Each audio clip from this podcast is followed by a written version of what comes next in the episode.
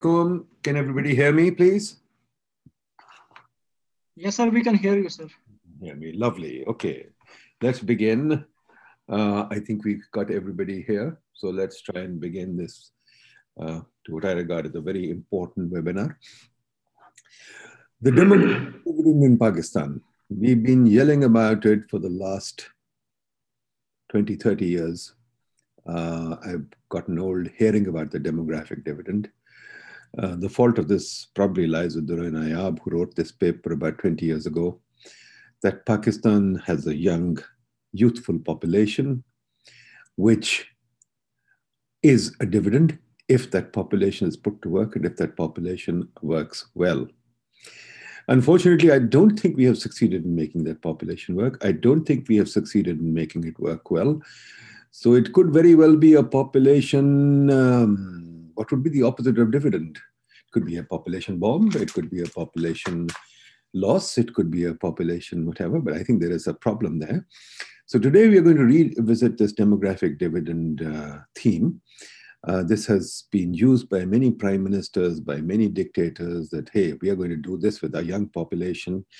But I've also heard this said at the bureaucratic table uh, in front of the prime minister that we will train these young people and send them to the Middle East.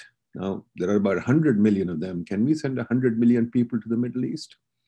At the same time, we've also got the issue of the population increase. I mean, there are some people who keep lamenting the fact that we need to decrease our population and that there were there were initiated programs and population planning. The programs still remain. I, I mean, I'm sorry, the programs don't remain. The people still remain there. They're employed. But I don't think the population planning program works very well.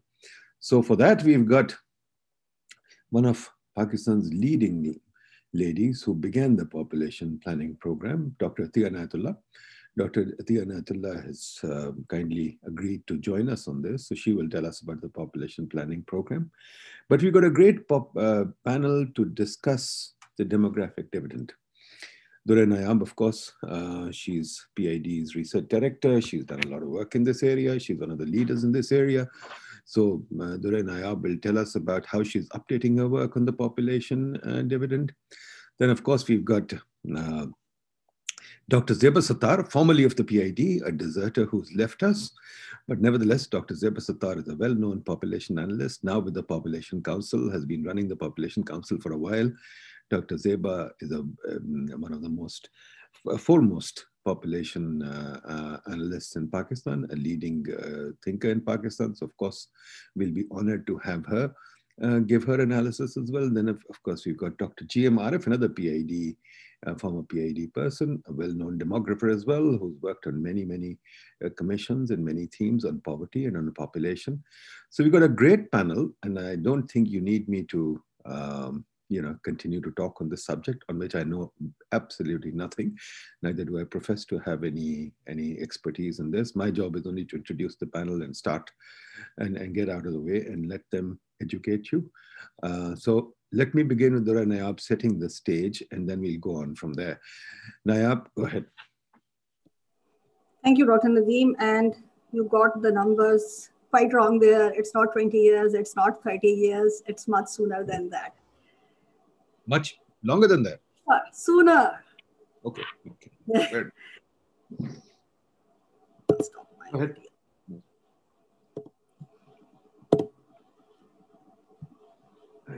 Just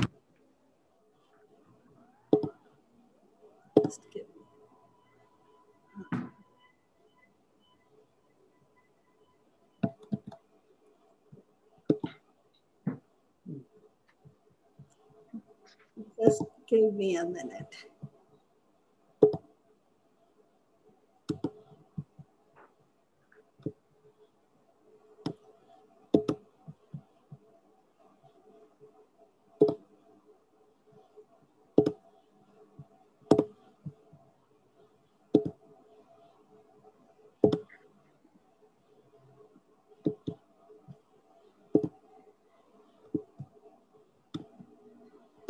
Okay. Why is it? I'm sorry for this. Somehow it's not starting from the start.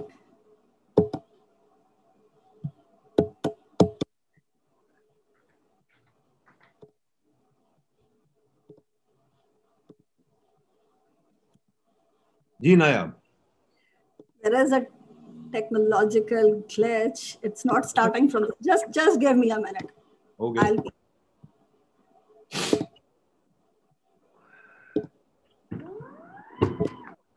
I think it's fine now. Yes.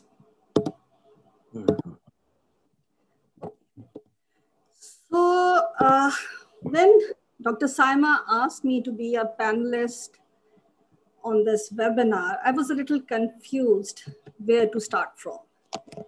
There's just uh, too much that comes under this topic. Then I thought, why not start from where I ended some 14 years back?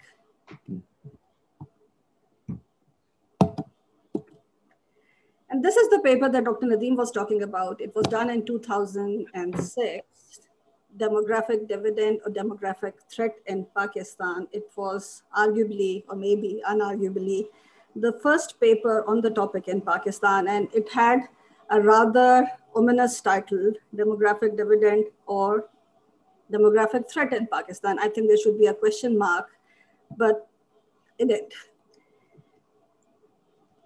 This is the last paragraph of that paper. So I would just like to revisit the conclusions reached in 2006. I would quickly read these lines. You can read along. Demographic dividend is inherently transitory in nature. Due to lack of prior planning, Pakistan has almost wasted the first 15 years of the opportunity demography has offered it. However, age structure will continue to be an important force in the country for the next 50 years. How economic growth is shaped by demographic changes in the coming years will depend on the ways policies and institutions respond to the challenges and opportunities the future holds. Time is running out to put appropriate policies in place, the absence of which may result in large scale unemployment, immense pressure on health and education systems, in short, a socio-economic crisis may take place, making the demographic dividend more of a demographic threat. Sadly, this paragraph is as valid now as it was in 2006. And uh, the only change I need to make it sound current is to change 15 to 30. Pakistan has almost wasted the first 30 years of the opportunity demography has offered it. If I quickly go uh, through the issues that are linked to demographic dividend, its population growth and the dynamics, the very essence of uh, demographic dividend is the changes taking place in the population age structure. Then the related labor supply and its absorption, human capital, and savings starting with population growth. Uh, this is the graph on the left I've taken from my paper in 2006.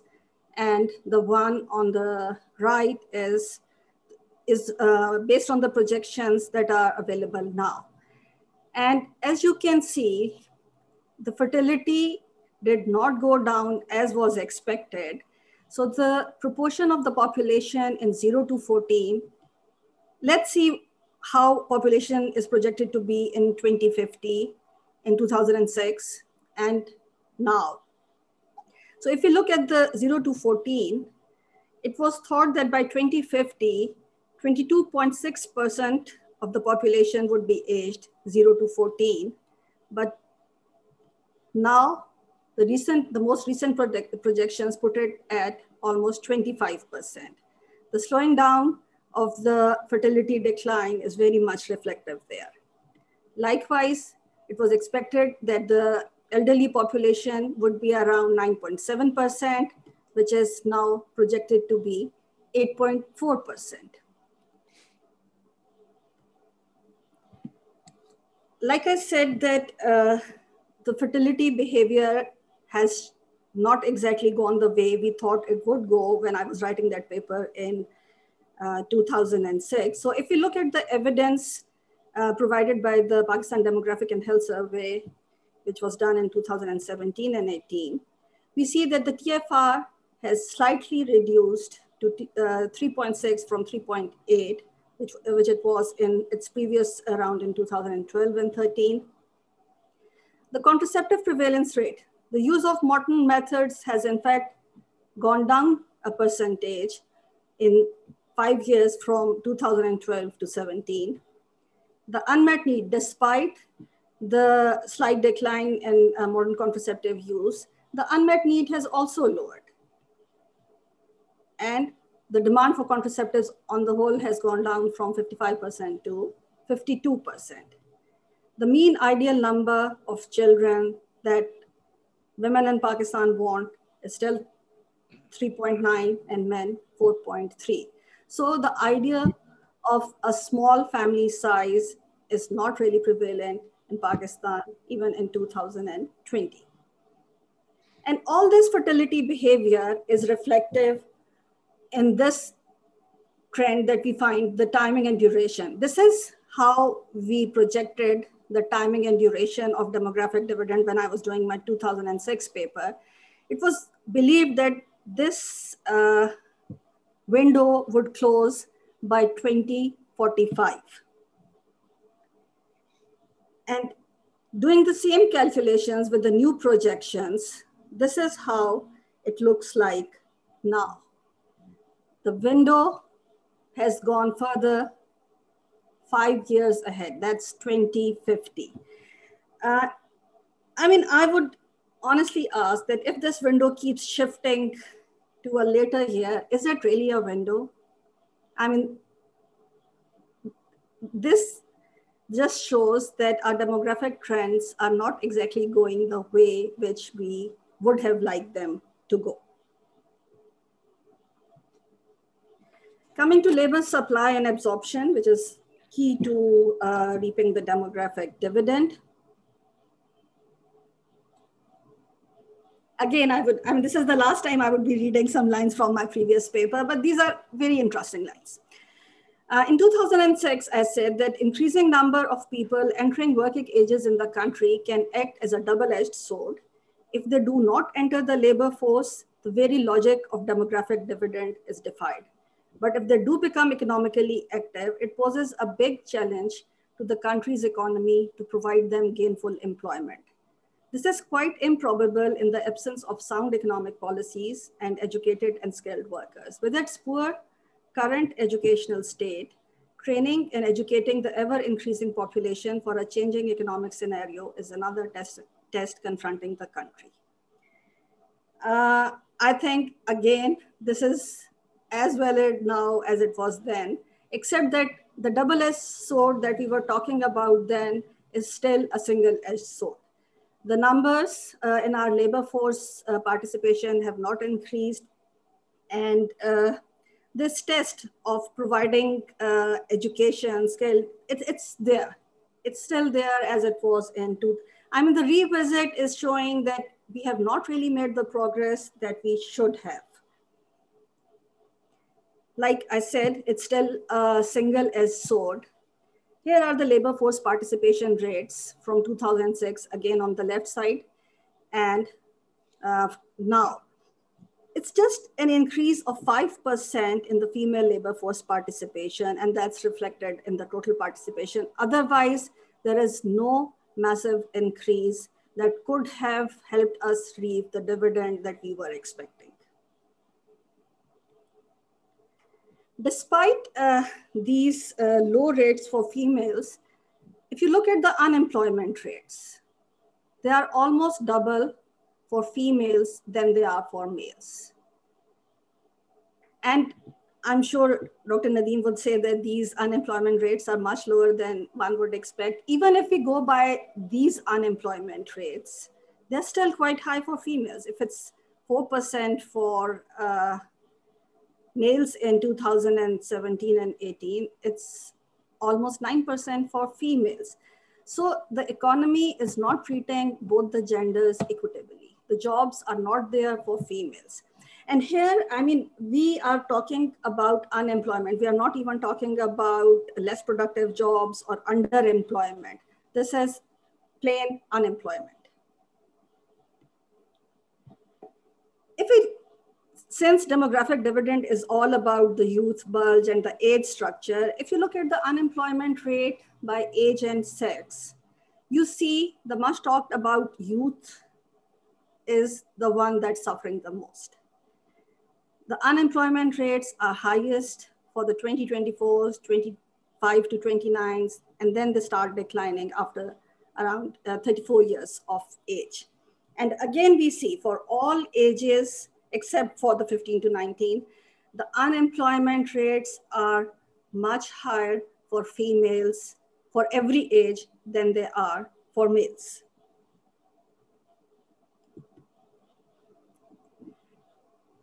Again, if we look deeper into it, uh, the whole idea of dividend is not just employment, it's gainful employment, productive employment. And the male and female difference is again visible here. Among the working uh, females, the employed females, 52% are employed as unpaid family workers. They are helping the males who are getting paid, but in their own right, they are unpaid family workers. So this, this whole thing shows you uh, the weaknesses in the economy, the inequality in the economy.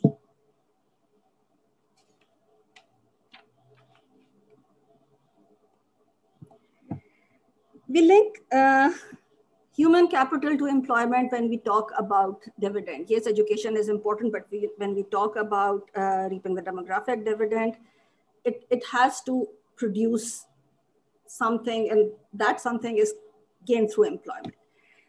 Just look at the unemployment rates for those formally educated in Pakistan. As the educational level goes up, the unemployment level goes up. And again, the unemployment rates for females are much higher than for males. And just look at the unemployment rate for females who are uh, who have a degree. I mean, that means 14 years of education or more. It's almost 40%. And I'm not showing those graphs here. If you look, if you if you disaggregate these figures into rural and urban and by provinces, I mean, the comparisons become so stark. Balochistan, rural areas, the, the rates are very, very depressing. Training. I mean, we keep talking about uh, education, but why not skill development? And here, if you uh, look at the unemployment rates again, uh, these are, if you look at the x-axis, the that's formal education with additional training. And additional training does uh, reduce the chances of uh, unemployment for the earlier educational levels. But again, for the higher level, even getting training those ha have higher unemployment rates than if you have no training. So formal education plus training is not adding any value to those people's ability to get a job. Now we come to savings. Savings, if you ask me, is the core of all this, uh, the, idea of demographic dividend, because it is that uh, those in the working ages would be earning more, saving for their lives. And even there is talk of a second uh, demographic dividend. Uh, Pakistan is far, far away from the second uh, demographic dividend. We are still looking for the first one. But savings is very important. Why savings are important? Savings are important uh, at both the levels, national and personal level. At the national level, they are needed to finance investment and growth. And at the personal level, they are vital to maintain a standard of living through period of retirement. This is true for Pakistan, where no state security or universal pension system exists, and individuals are primarily reliant on their own savings during older ages.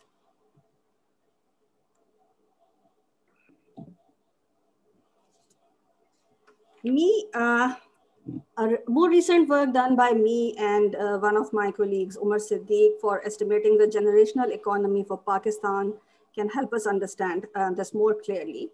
We did the national transfer accounts for Pakistan, estimating the generational economy. And this is how you see the lib income and consumption at each age for Pakistan. I mean, this is a picture that we see for many countries. Now we have it for Pakistan as well. Uh, this is a generic picture for demographic dividend. And this is the area where there is a deficit. You see, they are consuming more than they are producing. And then here. How do these, the people in the younger ages and in the older ages, uh, fill their deficit in the absence of income? It's only this small group aged uh, near to 29 till age 58 that are producing more income than they are consuming. And just to have a clearer idea, this is, this is how it looks like. I mean, this is the, these are the only ages that are producing more than they are consuming. All other ages are in deficit. Don't go into the equation. It would be very difficult to understand, but this is the summary of the generational economy in Pakistan. Consumption minus labor income, this is the deficit, the first yellow bar that you see. This is the deficit, and the whole calculations showed us that this deficit is filled by asset income, income A. Where does, what does income A means? It is the assets that is a result of a past saving the asset accumulation, and that is used to fulfill the deficit that exists between uh, the consumption and income at the lower ages and then at the higher ages. Estimates of generational economy tells us that the life cycle deficit in Pakistan is primarily met by private sources, basically private asset-based income, and savings are needed to fulfill not just personal needs, but also the deficits faced by the young and the elderly, and for asset accumulation, which is found to be the primary source of funding, the life cycle deficit. Okay, how do we make this demographic opportunity a reality? Of course, we need to focus on health.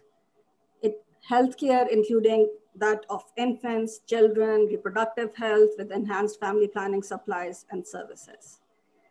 Then focus on education. Education and training are vital to provide productive employment, but it should not be education just for the sake of increasing enrollment rates. Education should be of quality, it should be of relevance, it should be linked to the economy of today. I mean, like the numbers we saw for the unemployment rates for the educated uh, people in Pakistan, that tells you that there is sort of an education inflation in Pakistan. People have degrees, but there are not enough jobs for them. And I think this dilemma is faced by the employer and those looking for employment both. Savings are very important. I mean, savings cannot be stressed enough uh, right now, the gross domestic savings as percentage of the GDP is a low 5.4% in Pakistan. These are the figures for 2019. And when I did the paper in 2006, it was 17%. And like I showed that uh, set income is the main source, but private savings are not conducive to growth as they do not provide liquidity to the banking system, which is needed for investment and to trigger productivity and growth. And for savings, low inflation and price stability in savings are critical. I mean, changing policies every day, people are going to feel insecure. They are never going to uh, save in formal system. We at PIDE believe that growth is of essence if we want to reap the demographic dividend. This is another study done recently at PIDE.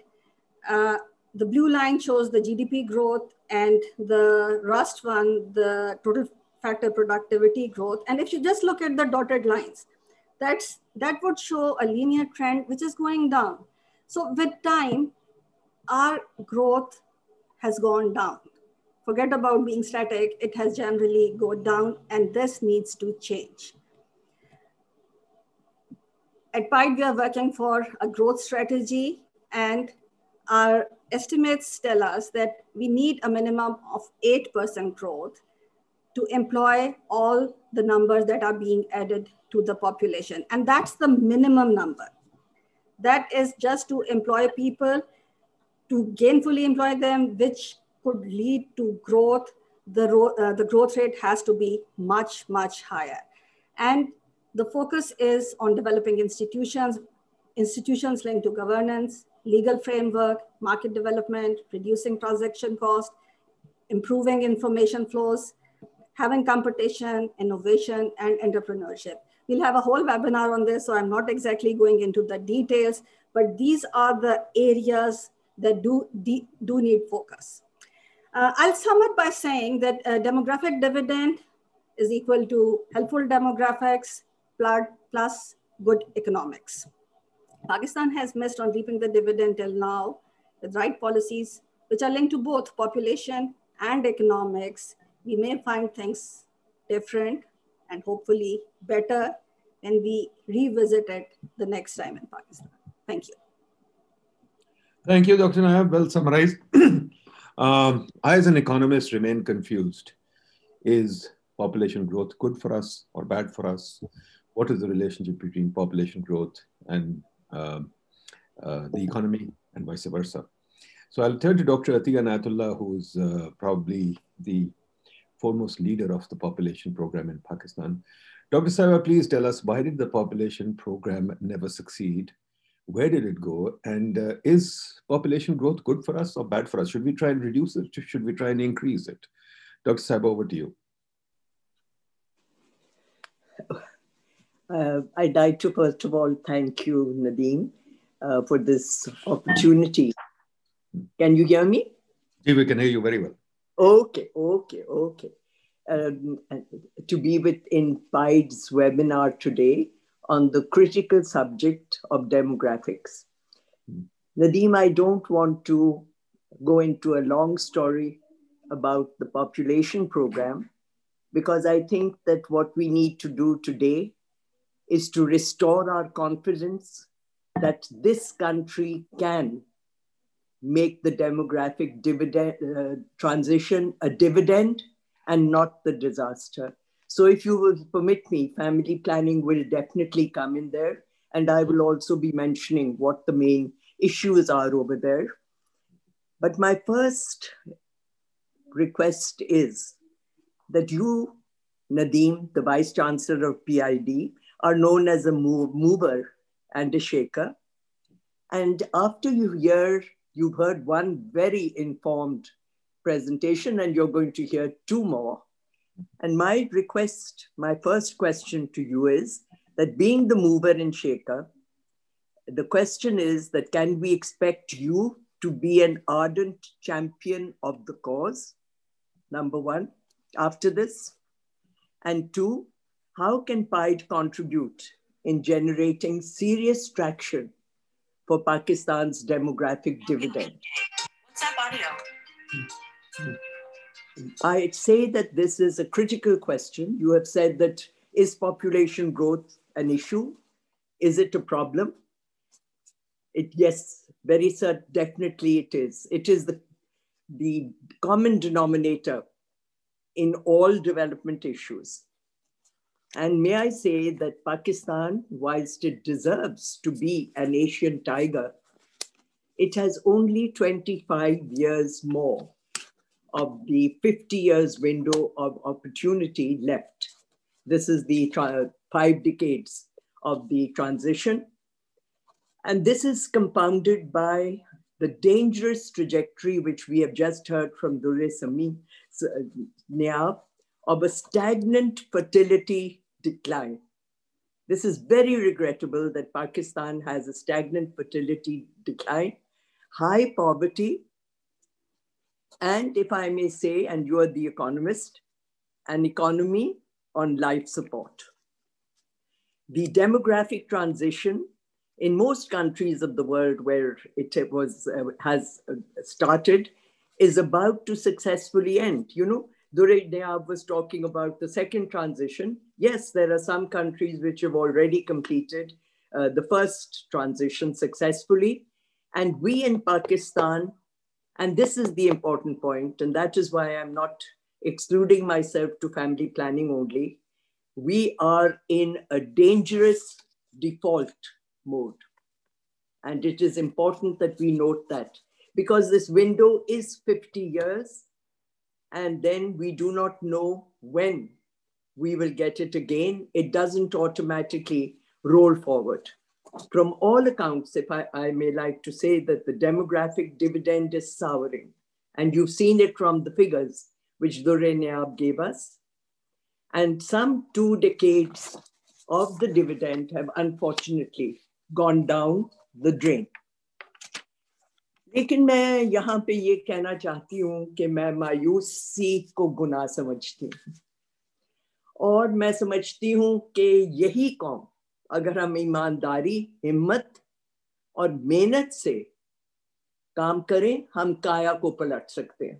There a great resilience in the Pakistani nation and my question then is that are we as a nation ready for this Will we be brave and strong? And for that, we need the leadership. Can I say categorically, I believe, and this is not just my wish, but Pakistan is on the cusp of a democratic transition that can and will yield the dividend. Why do I say so? There are three key forces at play, uh, and I will take them one by one. The first essential prerequisite for that demographic dividend, which we are talking about today, relates to the nation's demographic profile.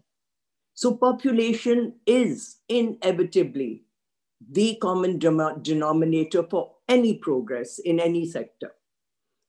The transition begins with the change in the age pyramid, as Durre Nayab has told us. And through that, what we are looking for in that change in the pyramid is a fall of fertility to the replacement level. So, are we going to achieve that? What we have seen is not good news. What we have seen that the 1998 census revealed a salutary fall in the birth rate. And what did the census 2017 do? It gave the nation a very rude shock when we learned of population growth of 2.4 uh, percent. And then the salt added to this injury were the family planning population sector, CPR, and the, the decline in CPR and a static TFR. Why is this so? And here I'm giving you a sim simple, not simplistic, but a simple answer. Bide has asked, why is this so? And the, uh, I'll give it in one line, and that is the collapse of the family planning program was due to the fact that there was no change management plan with the 18th Amendment. And the second very important point that the period before the 18th Amendment, the family planning program, and we have uh, faced it many times over, and that is why we look for champions. And I'm so grateful we have so many of them uh, as presenters today and around the table. The program in the political era before the 18th Amendment, it was consigned to sheer and pure neglect. And Nadeem, please note the words I'm using, that this program, it was endowed, it had money, there was everything good going for it. But the fact of the matter is that it was never implemented with the spirit, the commitment, political or administrative, that there should have been. But then, as I said, we can make it a dividend. We can. And yes, we have a silver, silver lining for you. And I'm now going straight to the population uh, family planning program. I would like to share with the group, with the audience, that the resilience of a small but committed population uh, group of advocates, many, uh, all of whom are your presenters today, uh, through the uh, magnificent contribution of the Chief Justice of Pakistan, who, as his legacy, had this group of advocates and these professionals to prepare a policy and to put together an action plan. This was being done during the time that we were having uh, that one year period when we were in the election mode. And very rightly so, the action plan for the fertility management component of the demographic transition was made. Uh, now, this excellent plan of action and a policy, and I would like to tell all our viewers that it led to a TFR of 2.1 by 2045, and that's doable, and a PGR of 1.2%. So it's doable. The plan is there. The Supreme Court forwarded that plan, which was prepared to the CCI, and this viable and doable pragmatic plan was given on a silver platter to the present government. And what happened? It received a dhakka start response, not unexpected. And the mechanism of population family planning task forces have become something of an apology, eh, eh, if you will permit me to say. Plain and simple, Mr. Vice Chancellor, Pakistan is doomed to explode due to its runaway population growth. The responsibility of avoiding disaster is squarely that of the leadership. And I repeat this it is the leadership that is now challenged because the people of Pakistan have spoken. As Durre Nayab said, and I will give you the uh, figures 70% married couples want no more children. Out of this, 52% of them want no more, and 20% want to space, space the next birth. And therefore, Nadeem, my answer to you is the game changer in reaching this low hanging fruit of 9 million plus couples is the answer to getting the dividend. The CCI approved action plan and the voice of the people. There are 9 million plus couples who want family planning. It's time to make family planning good politics.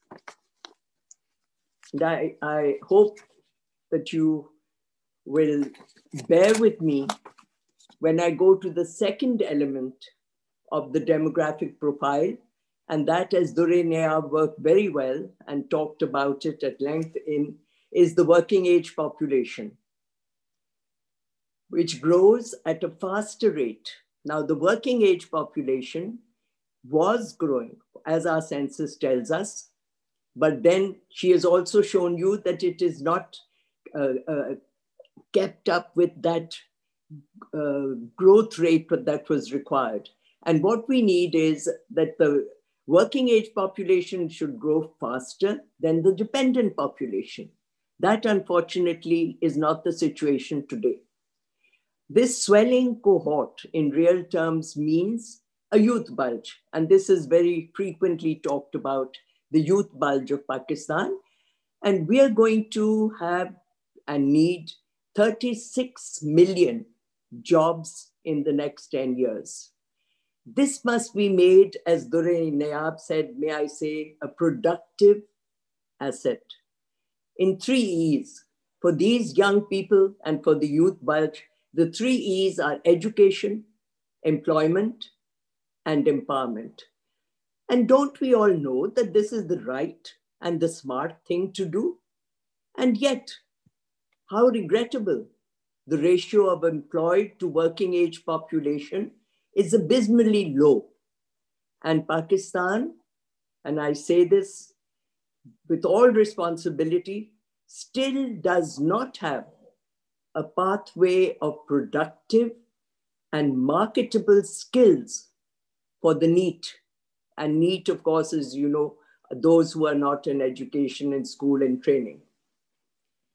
Allow me to warn that neglect of this age group and this population, oh, to the low if we confine them as we presently are doing. And this is really so painful to say it, that if we confine them to the low level skill traps, they are in traps today. We will and are making them incendiary material for internal security. And I don't need to elaborate on this. You will all understand what I mean. My third point, which I wish to make uh, regarding the demographic transition and its attainment, this is a concomitant, concomitant factor. And it is of development of the human capital, which Durre Nayab has talked about. This, this, the dividend comes, number one, when there is a greater per capita spending on quality health and, of course, education.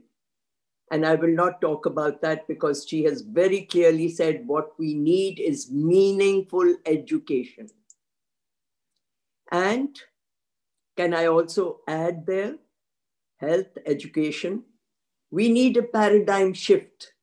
All our data is telling us of investment on women and girls.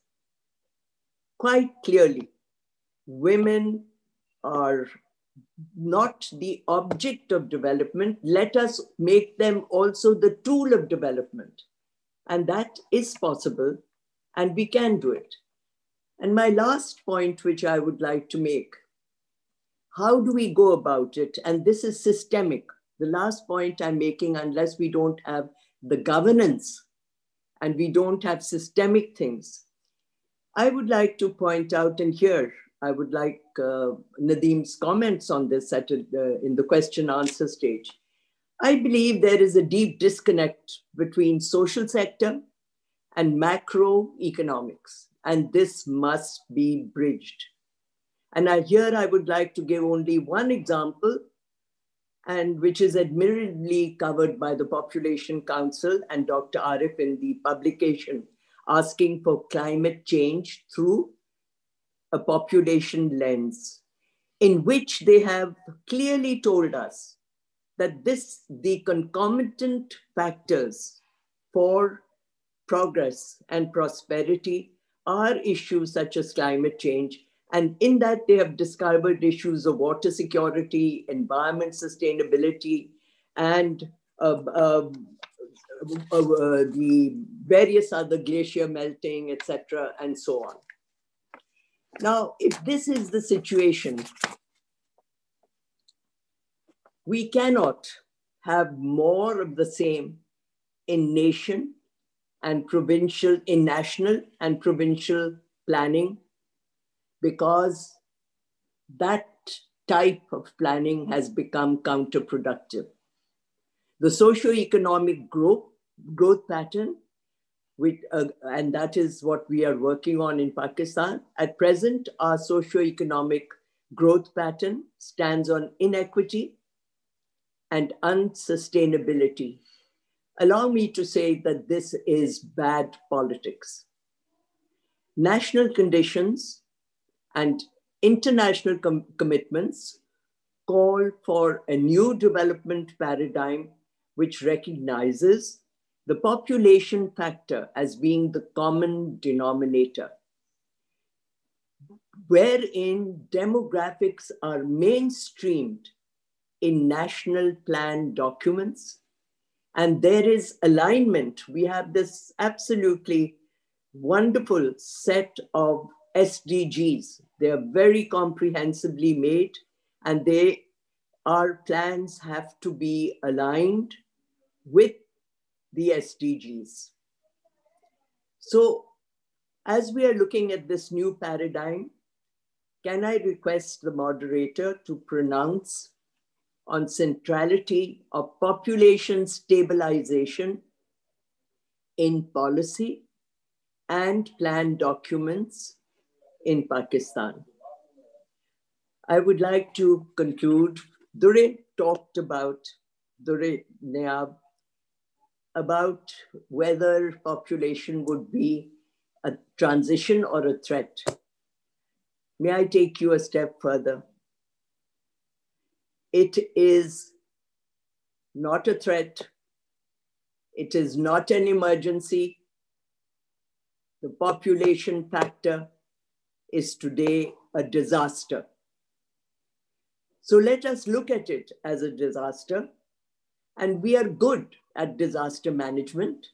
And as I have told you, we worked very hard for one whole year, if not more, on the policy and on an action plan whereby we would have a viable family planning program and absorption of the youth bulge and economic growth. It's all there.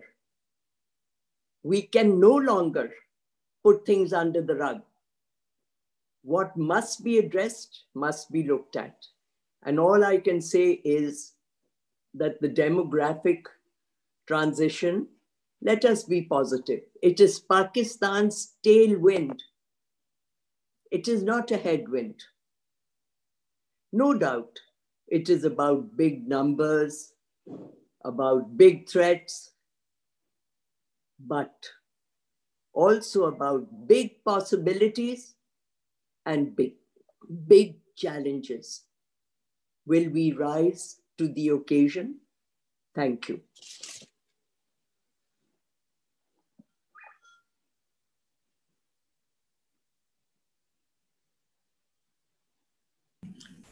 Dr. Nadeem, please unmute. Thank you very much, Dr. Tia. As usual, very provocative, very thoughtful, and very clear. I appreciate all that you've said, and I think set a great stage for bringing in Zeba Sathar. Zeba, can you tell us, is population growth a tailwind or a headwind? Is it a disaster? Or, As Dure Nayab says, the demographic dividend will last till 2050. So why don't we just grow our way out of it? Let the population growth go up and take the demographic dividend to 2070? Or are you still for reducing the population growth rate? Zeba Sathar, formerly PIDE, but now Population Council. Can you please enlighten us? Um, thank you very much, uh, uh, and thank you, Saima, um, for inviting me to speak at PIDE. Yes, you're right. I mean, that's where I started uh, my career, and um, I must say that even then I was very frustrated, and that was back in the 80s, uh, early 80s when I returned with my PhD. I was very frustrated, as were my fellow demographers, with the attitude of economists towards the whole issue of population growth. Even when we had this huge uh, macroeconomic model about economic growth and the future of Pakistan's economy, I think population featured as one little P0, P1, you know, one little point in the equation, uh, an afterthought.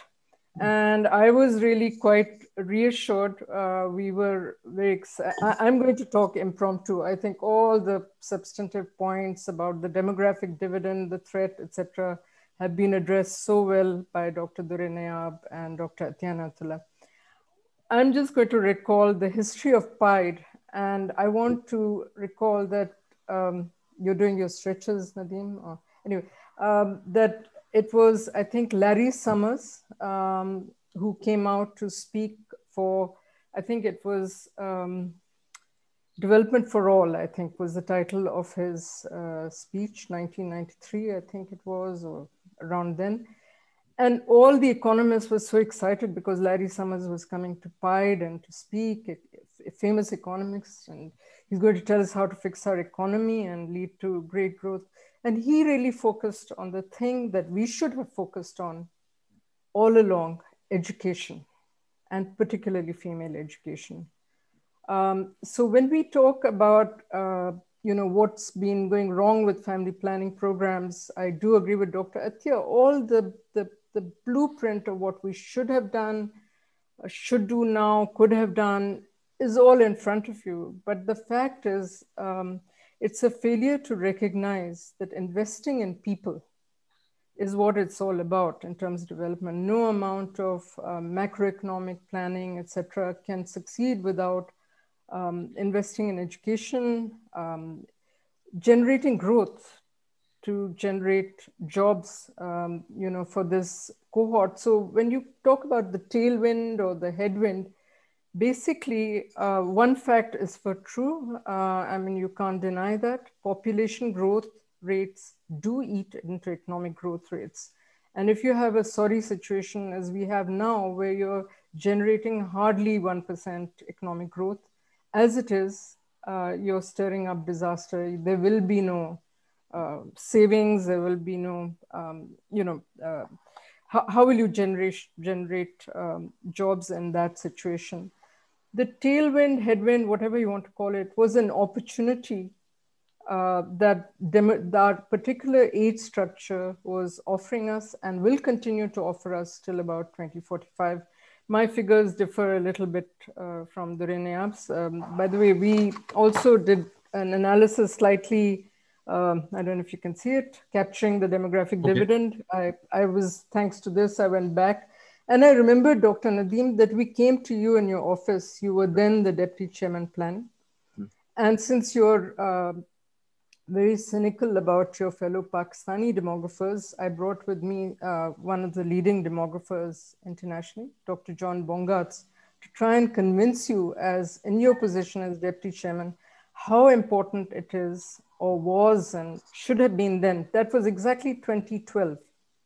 Eight years. If we've lost 20 years, I mean, eight years, I can blame you at least, and people like you who poo-pooed the whole argument that there was a demographic, an opportunity that Pakistan's age structure is offering that did require greater investments in skills, employment opportunities, particularly for young people who are new entrants in large numbers, um, and for women. Uh, all, all, these points have been made by Dr. Durre Nayab and Dr. Athiya. But what do we have today? Um, I also want to throw out my figures that really make me feel sad. Uh, yes, women's labor force participation is 22%, not because women don't want to work. All our research shows us that women, and especially younger women, are really keen to work, but the opportunities are not available. When they're not available for men, how are they going to be available? Um, about 40% of uh, new entrants into the labor force uh, age 15 to 24 have either no education or less than primary education. And unemployment rates for those uh, young women uh, who are 15 to 24 who are looking for work, unemployment rates who have more than secondary education is 66% as opposed to something like 30, 38% for men. Uh, these are pathetic figures and they reflect market failure, they reflect the failure of development planning in Pakistan. I'm so glad to see in the screen actually Dr. Shaukat Hamid. Um, he led the whole exercise that was perhaps one of the last um, last ones that I remember at the Planning Commission, where I don't know, 100, 200 intellectuals, so called intellectuals, were brought together to focus on what was the vision for Pakistan. And we presented, I mean, actually, it was the first time I, it was around 2010, that I really came across what a fantastic opportunity we have when economies like China and Japan have shrinking working age populations. Um, we were looking at global, uh, the global picture. Pakistan has the opportunity, as do as does India, Bangladesh, where we're going through favorable age structures. We, we could really garner, um, you know, our labor force to be really productive within Pakistan, but also outside Pakistan. I don't believe that we have to always export. What are we exporting now? And I think Dr. Arif will speak to this. We're exporting unskilled, uneducated labor, mainly as a push factor because they're unable to find any um, unemployment at home. It's not this fantastic brain drain that we're exporting highly skilled labor. So my point is that I think that the, the, the elephant in the room to blame are, I would say, economists with, you know, you are one of the leading economists and thinkers, Dr. Nadeem. and eight years ago, and even before that, you really didn't regard this as, but I, I think even now, uh, when Dr. Athiya says that, uh, you know, we, we, this, this, these recommendations approved by the Council of Common Interests were presented as a gift to the incoming prime minister.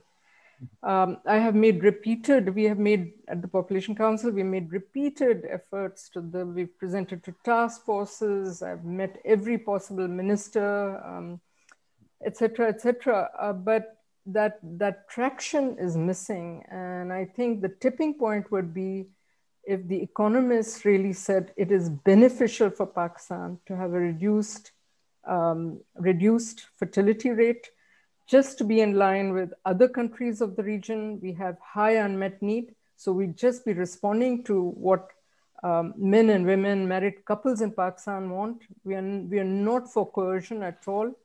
Um, I think the bringing down of the ideal family size, I'm glad Dr. Durre Nayab, so coming down from our current 3.6 to about 2.8 is just reducing unwanted fertility through better services, health services, and family planning services. And that requires greater funding, incidentally, but not huge amounts, minuscule amounts compared to what you require to really get all children in school, which I think is as important uh, an objective. But um, furthermore, to bring the ideal family size that Dr. Durre Nayab talked about from four to about two uh, requires the difficult part. It really is about uh, raising education levels, improving opportunities for women, and changing, making the tipping point about the value of children. So uh, I think that requires a bit more effort. But believe you me, I don't think other countries have done this in a very rapid time. Um, Iran, Bangladesh, Nepal, they're all in this region. Uh, most parts of India are at replacement fertility right now, below replacement fertility. Why can't Pakistan do it? I just think that for some reason we found excuse after excuse after excuse not to regard um, fertility decline as an important part of development planning, something that was really common sense at the time of Mehboob ul Haq. Uh, you know, subsequent meetings, I mean, I recall meetings at the Planning Commission where you couldn't have a development plan if you didn't know what your population size was going to be but go to the planning commission now i don't think they'd even know what precisely is the population growth rate. We don't even collect data on that anymore. So i'd like to wind up and say that i think that it's very easy to talk endlessly about the fan planning program has failed and this and that but i think it's the whole paradigm of planning for development that has really come apart.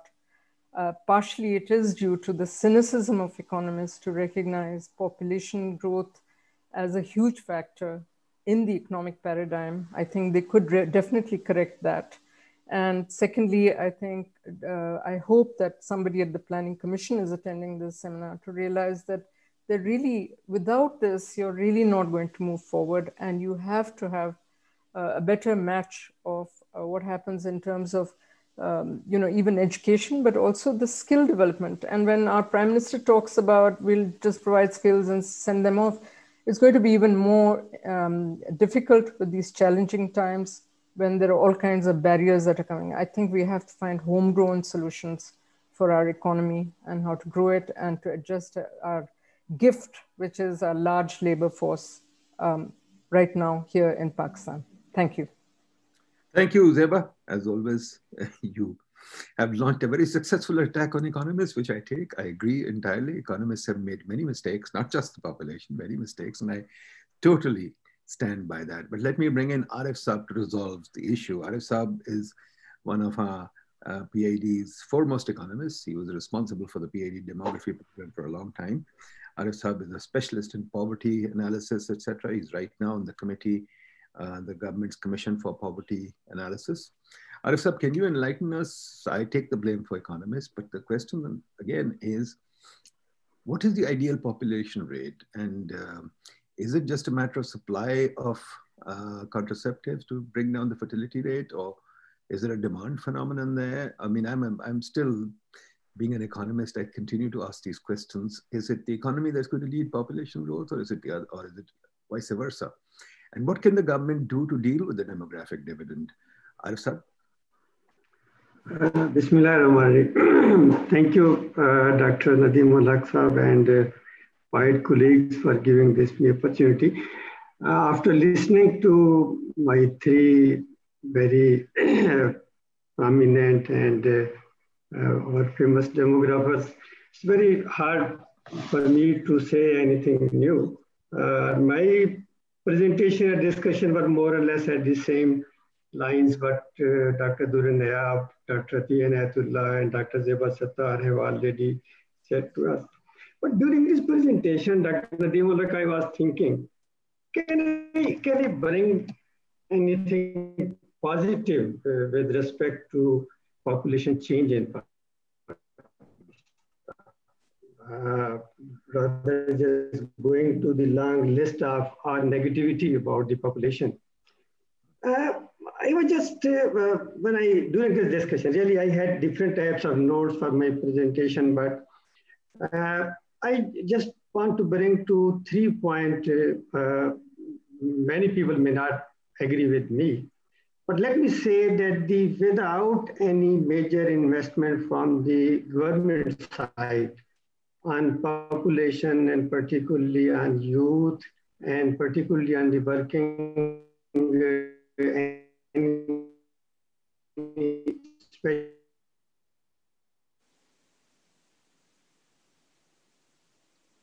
अरे साहब जरा move कर ले अपना जो भी computer है या जो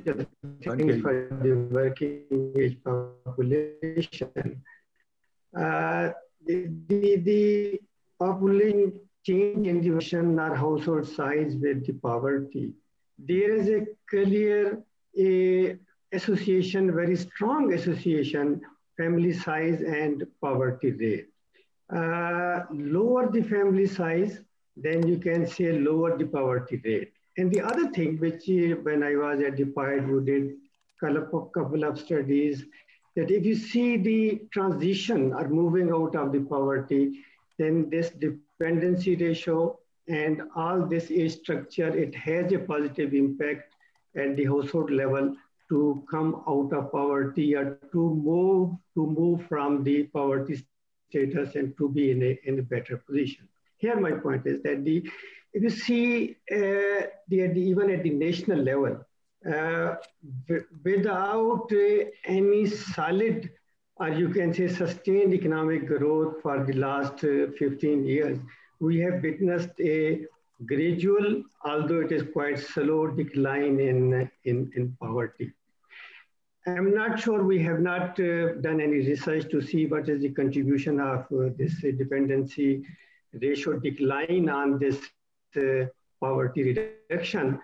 But I'm sure that this phenomena has an impact on this, uh, uh, this uh, poverty reducing in the country and helping uh, uh, some of the households with the lower family size to improve their, their living standard. This is my first point, which I was thinking that the, I think it, it helps to, to, to to give more focus to this uh, demographic and fertility issue uh, than, than uh, more than what we have done in, in the past.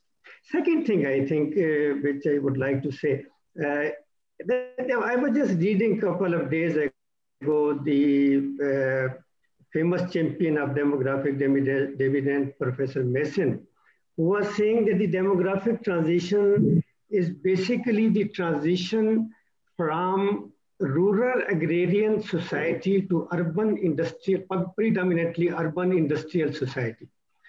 Uh, the agrarian society has high fertility and this predominantly urban industrial society has low fertility. Then it means that the demographic transition is moving from high fertility rural society to low fertility urban and industrial society. That has not uh, happened in Pakistan, but here I would like to say that we can see a transition in terms of uh, in terms of population movement within the country.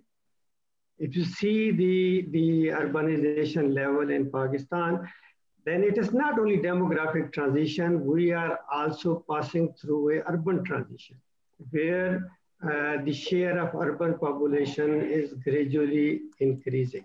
In fact, that if we just relax little bit definition, I did it for the 1998 population census. At that time, my estimate was that the 39% of the population is living in urban areas.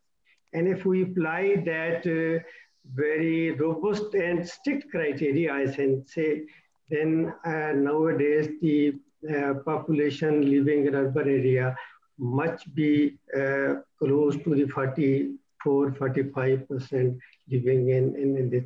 And it has impact on, on many aspects uh, uh, demographically and also economically. I can see this, this one, a positive sign uh, on, the, on the population side that our population is redistributing itself and people, they are moving from agrarian structure to the, to the more urban thing. Although our industrial base is quite weak, it has not capacity to absorb these people. Urbanization has many problems uh, but it is a positive sign on, on, on, the population side. And the third issue which uh, I would like to say, uh, recently I have to work on a couple of things and I, I believe that this uh, overseas employment is a partial demographic dividend for the country, not only for Pakistan, but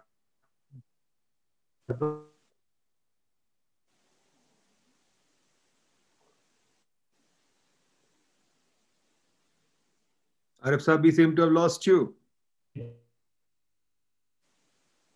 Arif Saab, can you hear me? So, Dr. Arif Saab, sir, signal issues. Oh, okay.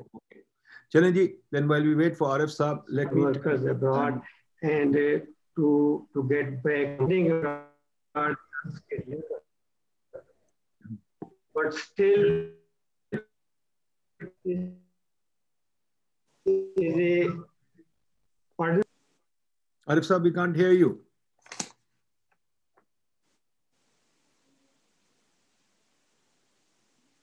चलें आरिफ साहब then we'll come back to little later आप signal जरा आप देख लें कैसे होता है तो Saima Bashir who is the organiser of this webinar you her much gratitude Saima would you like to few, say a few words before I turn to the floor Thank you, sir. Um, I'm really grateful to all the panelists that uh, uh, they accepted uh, to be part of this webinar. Um, um, they have said almost everything, and um, uh, but I uh, personally want to like uh, raise a couple of points. just I just want to like we are talking about the um, female employment and female empowerment and stuff, but if we look at um, um, uh, the statistics that almost in every uh, one in every three girl child uh, of secondary school enrollment age enrolled in the secondary school. So I am just thinking, I have this question from the panelists that um, what type of some strategies uh, that we need to increase secondary school enrollment. Um, secondly, um, like uh, when we talk about uh, the family planning, we are in last 50, 60 years, we were taking it in terms of the supply side. But what we have done in terms of demand side, uh, when we look at the recent statistics, contraceptive prevalence rate has declined uh, a percentage. So I just want to uh, know, like, why are not we creating demand?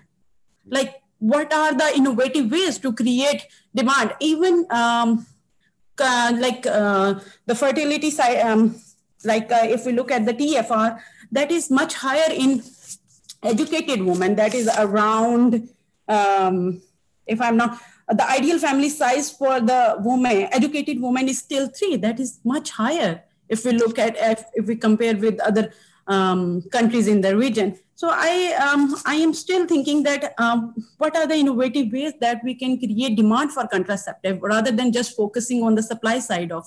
One of the way is to give them uh, um, good education and then raising the opportunity cost for the woman and that can only be done if they find the meaningful um, employment.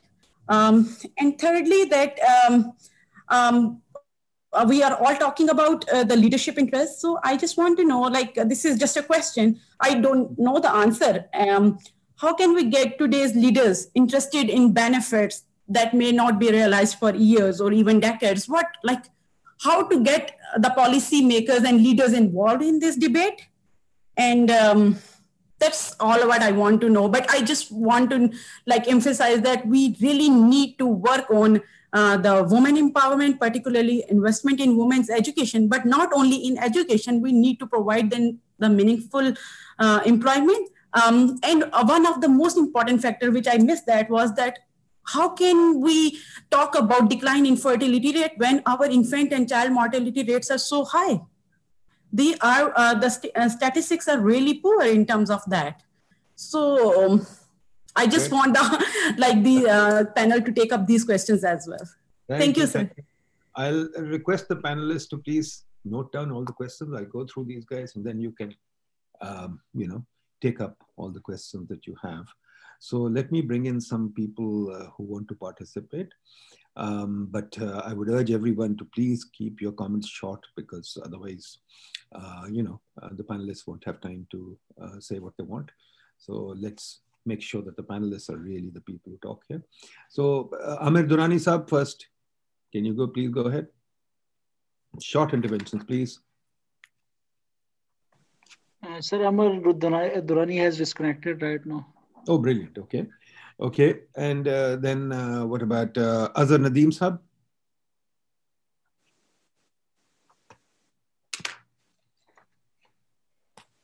Yes, sir. I have one observation to make that is that we can have uh, turn our population explosion into a big dividend by uh, adopting any of these approaches. One is the comparative advantage approach, which means that we should, in which we, have, for example, there are people who are skilled, for example, in tractor trolley and these little things are you know, where we have comparative advantage, we can develop that. Secondly is the Mexican approach, where we can give scholarships to those people who can't afford training and we can impart training to the youth, as was done in Mexico. They, they, that was very successful. Third can be research and analysis approach that was adopted by South Korea. I think we can think on these lines, and with this, we can turn our a population problem into big dividend. You know, young population can be a great asset also, apart from, you know, if it is properly trained and properly skilled. And this is what I want to say, my observation. Thank you. Good. Thank you. Thank you. Okay. Can we go to um, uh, uh Suhaib Jamali Saab of the Business Recorder? Suhaib Jamali Saab, please go ahead. Yes, thank you so much. Uh, considering that I have uh, just 30 seconds, uh, so I'll just uh, shoot very precise three questions. Uh, the first question is um, about, pertains to the trends in fertility rate and uh, the, the, the trends in use of contraceptives. Have the trend reversed after devolution, as some participants perhaps alluded to? The second question is uh, why are we still, uh, and my understanding is that we are uh, still using archaic means and methods of creating awareness. Uh, so, so for instance, uh, are we using, are we harnessing technology or are we harnessing uh, local level radio, FM radio, or other such new means to, to increase awareness? And the third question is, uh, and this, uh, I, I, don't know whether whether the panelists here have an answer to it, but I still like to put it up. Is that uh, why hasn't the private sector ever uh, taken up on on the agenda of population? So we know that uh, they make these cute little CSR programs on education and health or whatever, but they still it, it may not those those funding uh, may not move the needle, but it creates a lot of din anyway.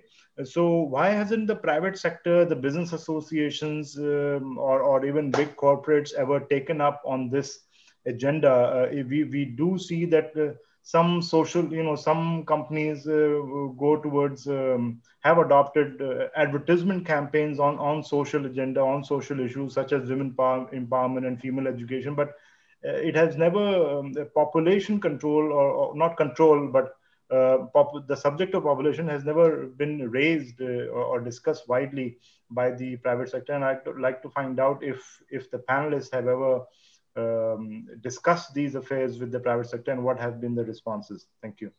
Good questions. Good questions. Leba Amir. Hi, first of all, thank you so much for a very informative webinar. I just have a question regarding the policy measures, the sort of concrete policy measures that we can take to include female participation in the workforce and by that extent to sort of include female participation in the education sector as well. Not as teachers but increase the rate of females getting educated to uh, have productive employment.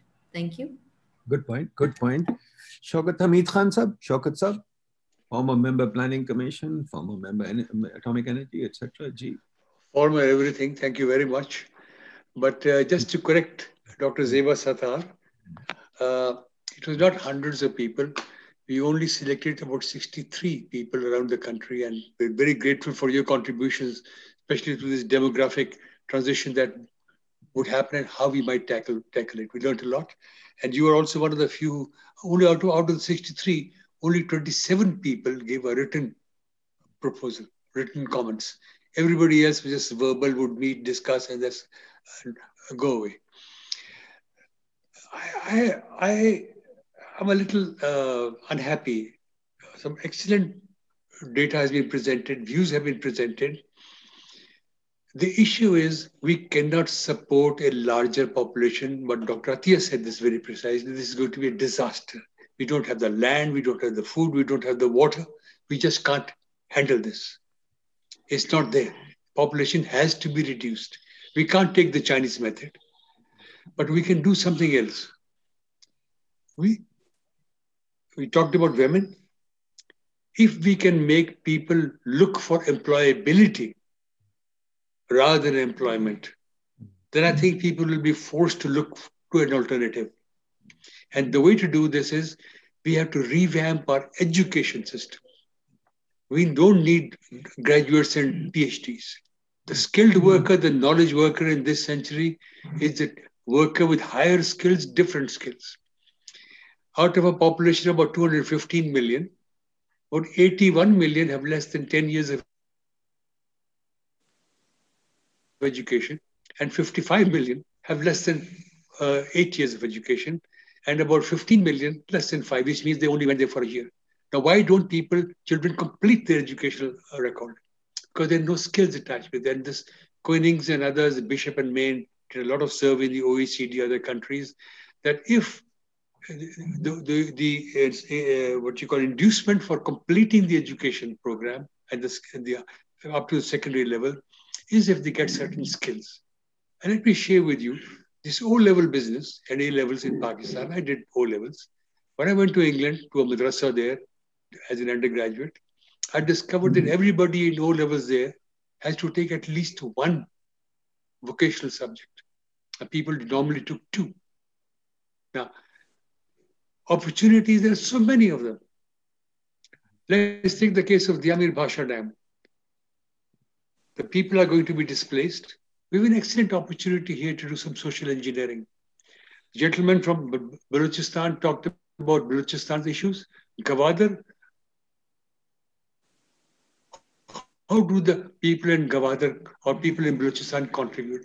Give them skills, skills relevant to the economic corridor, relevant to what the port requires, hospitality, storekeeping, you know, welding, uh, fish preservation, fruit preservation. All these little things matter.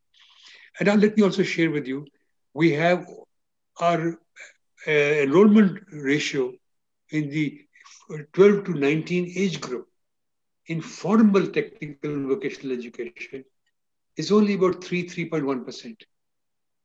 It's about 35 to 40% in Turkey. We can't manage even our waste uh, and, and, the uh, sludge that comes out. 36 to 40% of the uh, crop output is spoiled. We don't know how to how to handle uh, uh, spoilage there.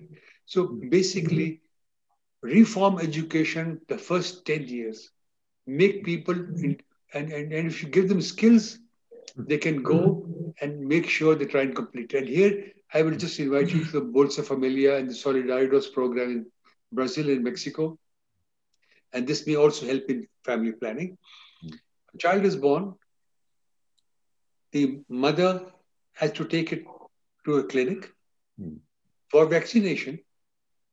Mother's health is monitored, the child's health is monitored. And then it was initially for five years for the government would give them a stipend. Now we have this Benazir program and the Ehsaas program. Let's link it rigidly to certain activities. Don't, don't give money unless they do this. And then if you do enroll for primary education, you kept keep getting a stipend. Now in Brazil, they raised it to 10, 10 years. And same happened in Mexico. So these are little things. We have the money is there, but tweaking can be done. Thank you. Thank you. Thank you, Shaukat Thank you very much. I think we've got Noshin here, another PhD demographer, um, very famous demographer. Mm, Ibi, would you like to say something? Dr. Noshin? Oh, sorry. Let me put my mic. Okay. Uh-huh. I was muted. Uh, Assalamu alaikum to everyone. Thank you, Nadeem, for giving me a chance. And uh, I just was hearing the panelists for the past 10, 15 minutes. Everyone really raised, put forward good points. And we have been hearing those before as well because we already have had three or four rounds of demographic dividend. And uh, again, it is good that uh, PIDE has taken the initiative to revisit that. But mm-hmm. the issues, I think, have even uh, multiplied, I would say. If we look at the data, we still are lagging almost in every indicator, high fertility, state of education is poor. But to be mm-hmm. very brief and short, mm-hmm. uh, I think I would like to raise a question on uh, the state of education in Pakistan, which has multi-faceted effects, you know, on employability, on uh, skill development, on population growth decline, and uh, growth as well. You know, raising productivity, all that. You uh, everyone knows about that.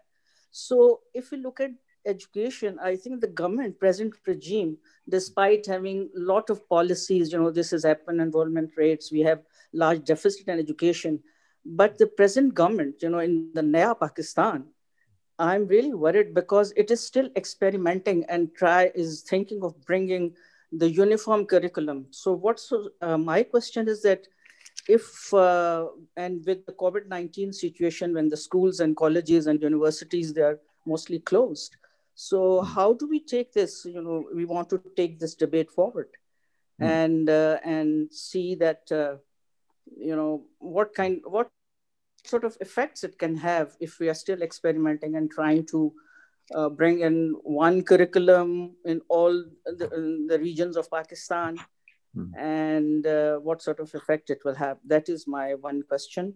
And I think the second is to just, uh, we still have to really be very deterministic about what is really the core issue that can really bring this uh, demographic opportunity into a reality.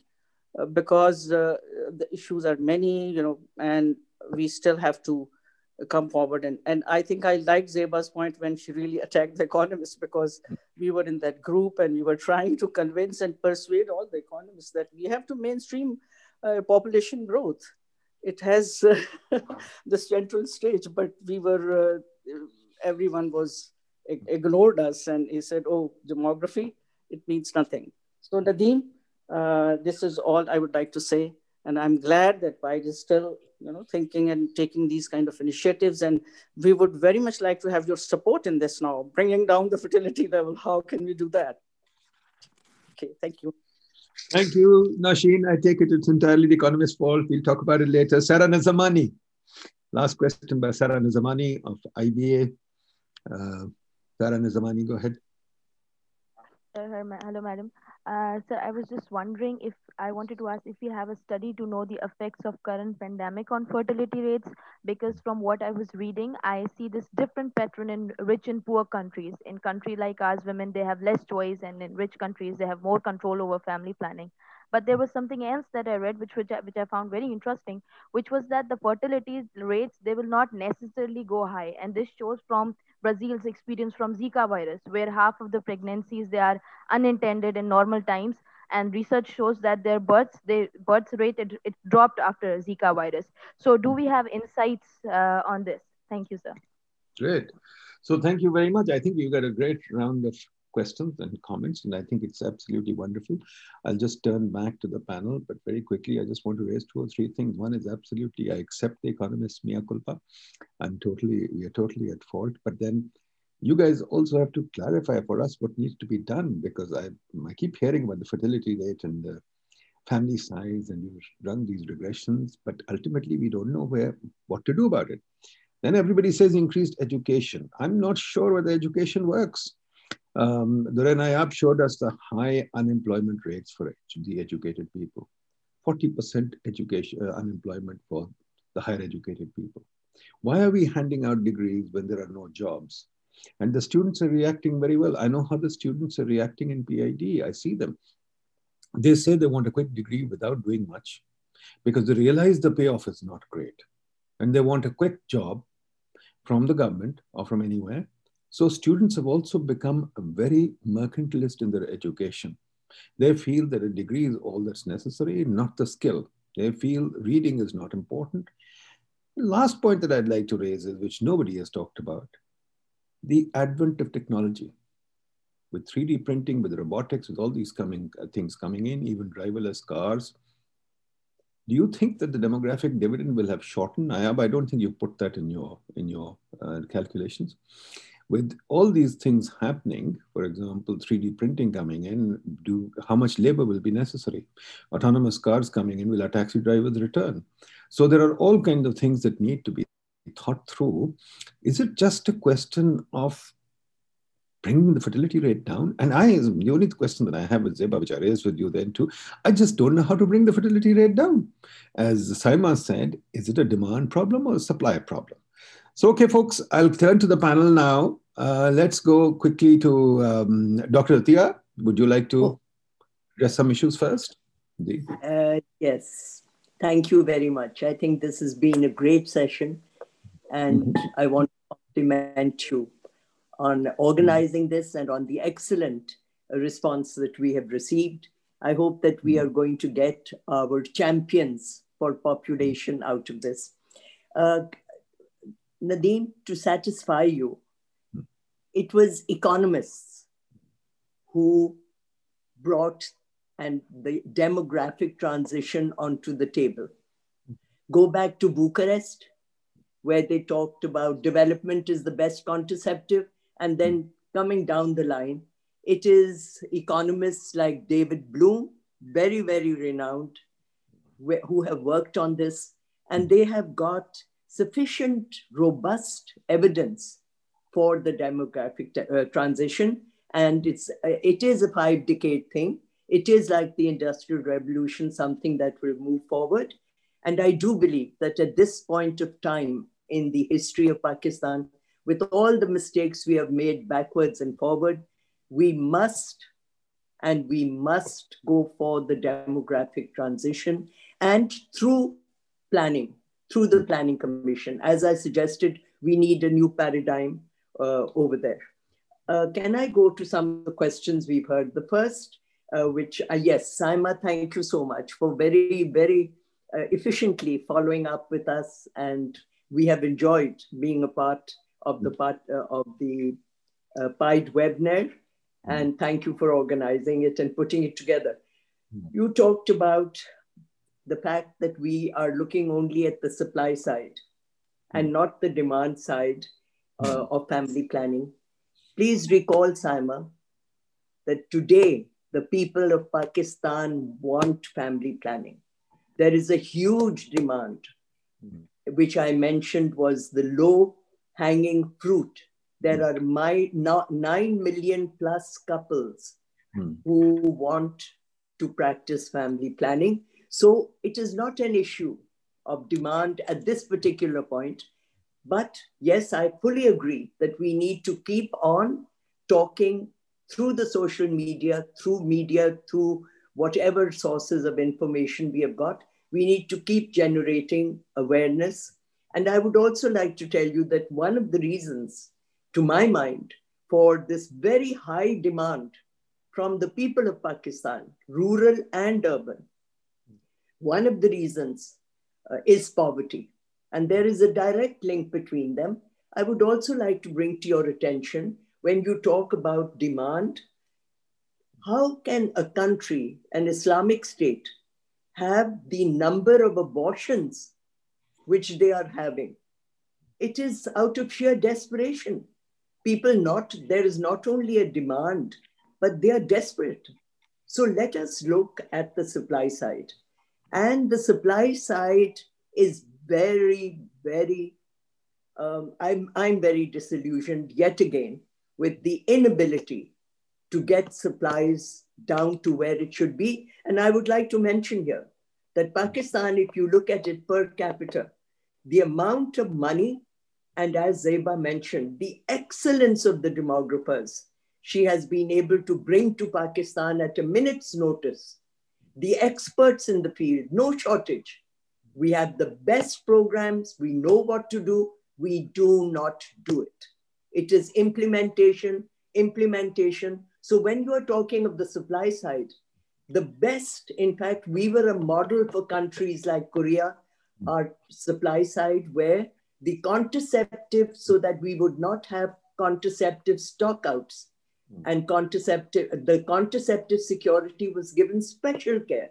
And that method was running just as today we are working on how to get the vaccine down to the lowest level. We have worked out how to get that contraceptive to the village level but it doesn't work. It's all there. So uh, I, I think that it is very important that we need to understand the plan is there the activities are there we know what to do. So I will come immediately to the leaders. We have talked about the leadership. Yes, leaders are looking for long-term advantage, uh, are not looking for long-term gains of what the people of Pakistan need. A politician, plain and simple, wants to say, in one year, I want to show that I have revolutionized and changed the world. But I do hope that when I, I have not given up hope. And there is an expectation that certainly the present leadership that we have, uh, they are they are talking, and we have mentioned the Ehsaas program and social safety nets, etc. And I'll come to that. But uh, uh, family planning and this whole uh, issue of population has been made bad politics people are uh, apprehensive. But let me also remind you that when the time came for President Ayub, who was the only bold and very strong champion for family planning, whom we have had at the top leadership, when it was time for Ayub Khan to go, he didn't go because of family planning. He went because of the sugar price. So please, we, we unnecessarily make family planning bad politics. This has to stop. If the women want it, if couples want it, it is their right to have it. And a, a politician uh, who has kept people uneducated has no business to ta- take a decision as to whether it is good or bad. The next point, which I uh, would like to talk about, is the uh, yes, uh, one of the questions uh, I mentioned that the uh, after the 18th Amendment because we had no change management plan. And before the 18th Amendment, there was uh, uh, family planning was on no one's radar screen. And after the 18th Amendment, there was no change management. Yes, as a result of that, the total fertility rate was stagnant and the contraceptive prevalence rate went down. Both are totally unacceptable. And the action plan, which has now been made, talks of achieving replacement fertility by 2045 or 2015. On Balochistan, I do feel that one shoe does not fit every foot. So let us, and that is why devolution is good. It is the right step, and devolution must go up to the district level. And family planning and the use of family planning and the practice of family planning until it does not go to the local government level, we are not going to succeed. And this is where it's supposed to go. It is a primary health issue. We are a curative pe- uh, people. We go to hospitals when we are ill, we run around. But the fact of the matter is that a woman or a couple who are practicing family planning are not sick. So it's very much a part of the package of primary health care, which is neglected. Let us take it down to the lowest level, take it to the, de, de, devolve it to the district level. And there, Balochistan needs special attention because when you hear of 12 children born in one family, a lot of it is replacement child. They have such a high infant mortality that they do not, until the child born survives, they will continue this way. So, this is one of the uh, uh, facts that need to be looked into. Similarly, in Balochistan, it is frightening when one hears of the child marriage situation. It is not in every province. So, we have to look at each province with their own needs and address it. And mind you, on the economic side, Inshallah, inshallah, there is a great day for Balochistan with the Pat feeder, which is historical. And it used to have the best agriculture in that area and export it. And with CPEC, inshallah, I believe that Balochistan will be uh, the province of the future for us. The um, uh, education. Nadeem says, even today, uh, should it be education, post COVID, or we are still in the COVID era. Uh, and Durre uh, talked about education inflation. I want to also talk of the eschewing of education. I think that post that uh, in the COVID period and post COVID, as Nadeem mentioned, we are definitely going to uh, into uh, the IT uh, world and uh, digitalization is the future. And we need to look at it. And here, I would again like to mention we seem to have a knack in Pakistan for knowing how to do things wrong. And that is that Pakistan has produced, and these are reliable figures, 20,000 plus IT graduates each year. And the formal tech, tech industry has been unable to absorb them. So, very simply, our IT has not reached the transformative education potential, the uh, uh, economic potential that it has. The IT revolution has to touch the transformative economic uh, potential, which it has not done. And I won't take any more time than my last. The private sector, I, I hope that uh, uh Zeba will mention more about it, but the amount of time and interest and foreign funding that has been put into commercial marketing and social marketing of Pakistan uh, is very, very unfortunate that it did not work. But finally, can I say that we have to look at population multi-sectorally. You cannot look at it only as family planning.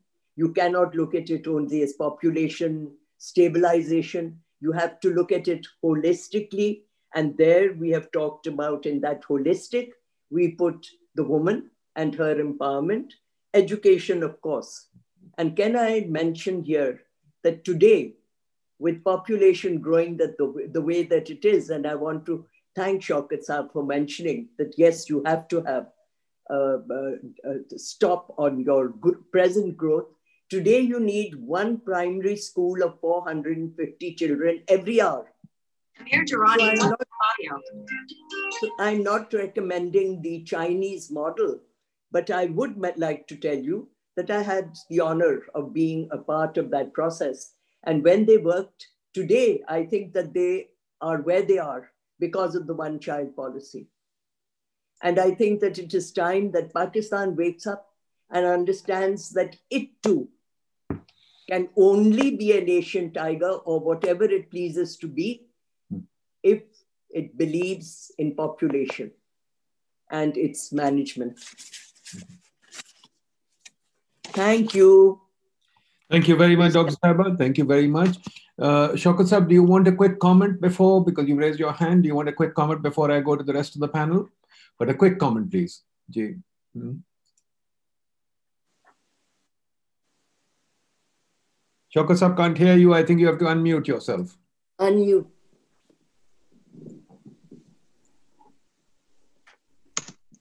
Can you hear me now? Yeah. I just want to bring to your attention uh, after this wonderful summary by Dr. Athiya, there's not much to be said. Mm. Two instances in the last 15, 20 years where there's been a spike in fertility and also a spike in infertility. And very interesting reasons for that. A bit of technology comes into both of them. In the case of Europe, mm. there is an unbelievable increase in male infertility and also some female fertility problems. And they have been traced to what you call factory meat, mm. cows, chickens, and eggs, mm. which are part of the diet, and the hormones given to these animals for to speed up their weight and so on, mass and so on. And the spike in fertility happened about 20 years ago. Please correct me, maybe 22 years ago, when all the lights went out. Was it a large part of the USA? And the, suddenly we had these baby boomers. The numbers went up.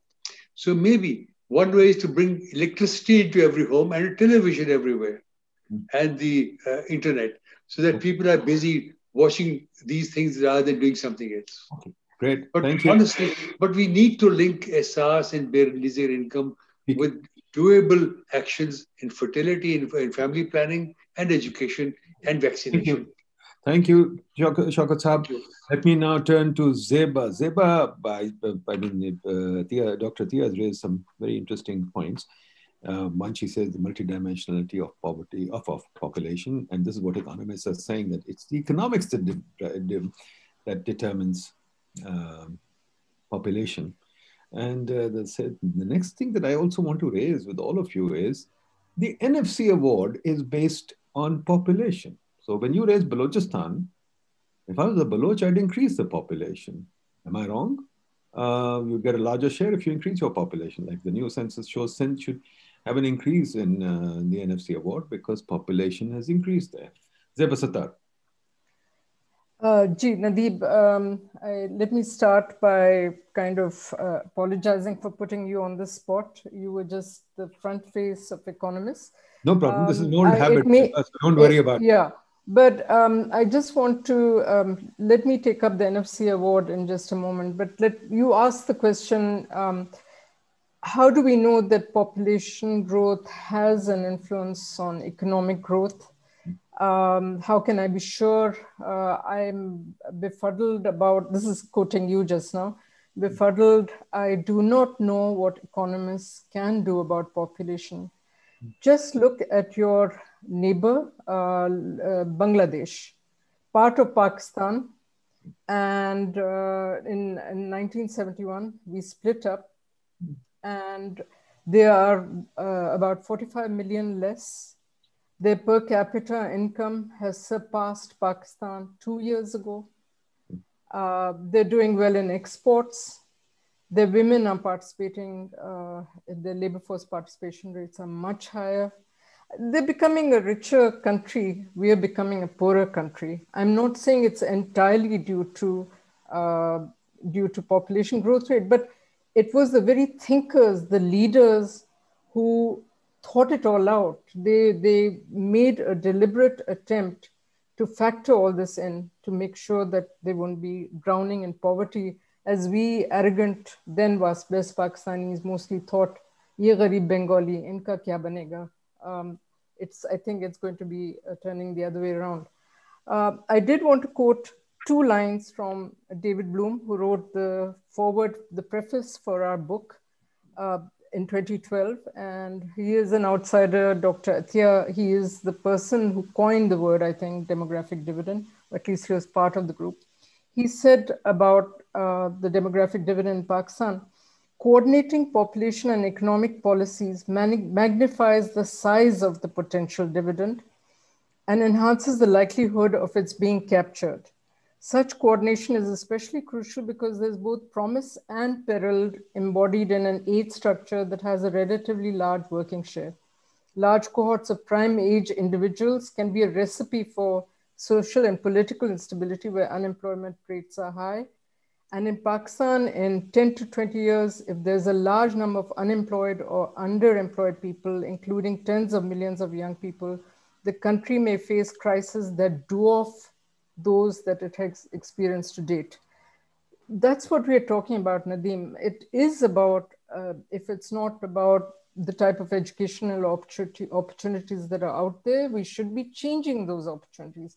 We should be ahead of the curve of what is required in terms of being, uh, you know, in terms of uh, the type of labor migration, in terms of the things we should be manufacturing, certainly we should be concerned. You shouldn't walk away from the screen right now. Should be very concerned about this low or non-existent uh, economic growth. How are we going to come come out of it? You better come back, Nadi. Okay, let me um, go to some of the more specific um, questions that I would, I think Dr. Athiya has covered only too well. Uh, but starting with Saima Bashir, I think that when you touch on uh, female employment and female education, I would like to say that I think that that will be the game changer. I think it was one of the game changers in Bangladesh. Um, I already mentioned that we have done recent research amongst young girls and young uh, women who say the tipping point for education, secondary education, is not a problem. The only concerns that parents have are really about their security and you know whether it's worth the fact that if they send them to schools or the quality of the education they're receiving but about employment there is a gap there is a gap in people's thinkings particularly about fathers the patriarchal structure where as yet it is not the norm that we haven't reached anywhere near the tipping point about female employment because we're still at 22% so I think when that changes, uh, for sure, I think that we will get a total change in the societal fabric that will necessarily affect uh, population and the demand for children. Um, I, uh, Dr. Arif raised the point, and unfortunately he's disappeared, about the relationship between, and I think this is one that we haven't capitalized on. It's negligence on our part. Um, we have done the research, etc. Uh, but I think it needs to be more rigorously uh, laid out for um, that poverty. I do not think I can make that statement that you would have experienced the poverty decline that you saw um, if you hadn't experienced the change in age structures that uh, our demographic window offered. So I make that claim and I think I can support it. So poverty decline is hugely related to changing age structures. Uh, I want to reinforce that. And um, vis-a-vis many of the questions raised by, I think Suhaib Jamali Saab raised some really fantastic questions about, uh, you know, the, the devolution. And I would like to build on this NFC award thing. In, in our federal task force uh, that the president now chairs, because the prime minister does not want to chair the federal task force on uh, alarming population growth rates, the two chief, chief ministers from Balochistan and Sindh have categorically raised this as an issue, particularly the chief minister from Balochistan, that exactly what you're saying. Why should we reduce? How can we argue uh, for reduction in uh, population growth rates in uh, Balochistan when we have our share?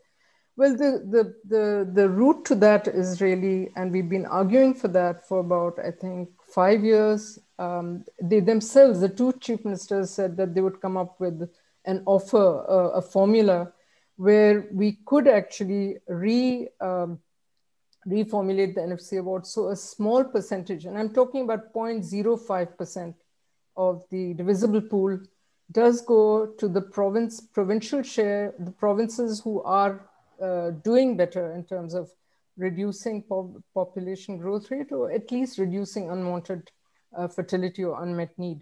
So there is a way around this. Uh, it really involves the improvement of health, health uh, structures. And this is a point I want to make. Uh, Dr. Athiya said that we've had excellent programs, etc. But I have increasingly realized that we, uh, unlike other countries, have done something fundamentally wrong. We had a population welfare department, a population ministry, because we thought that they would focus entirely on population.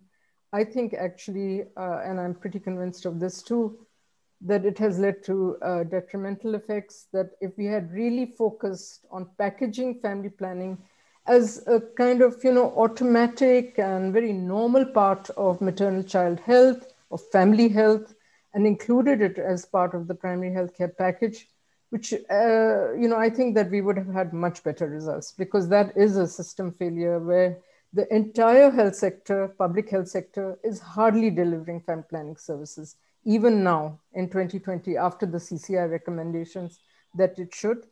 Therefore, the private sector that Saab talked about is hardly playing a role. Um, social marketing is a minuscule part. They get a lion's share of the donor funds, but is a minuscule part of the actual service delivery and the for-profit private sector that could be delivering family planning services is just not doing that because we never thought of them as partners in this whole thing.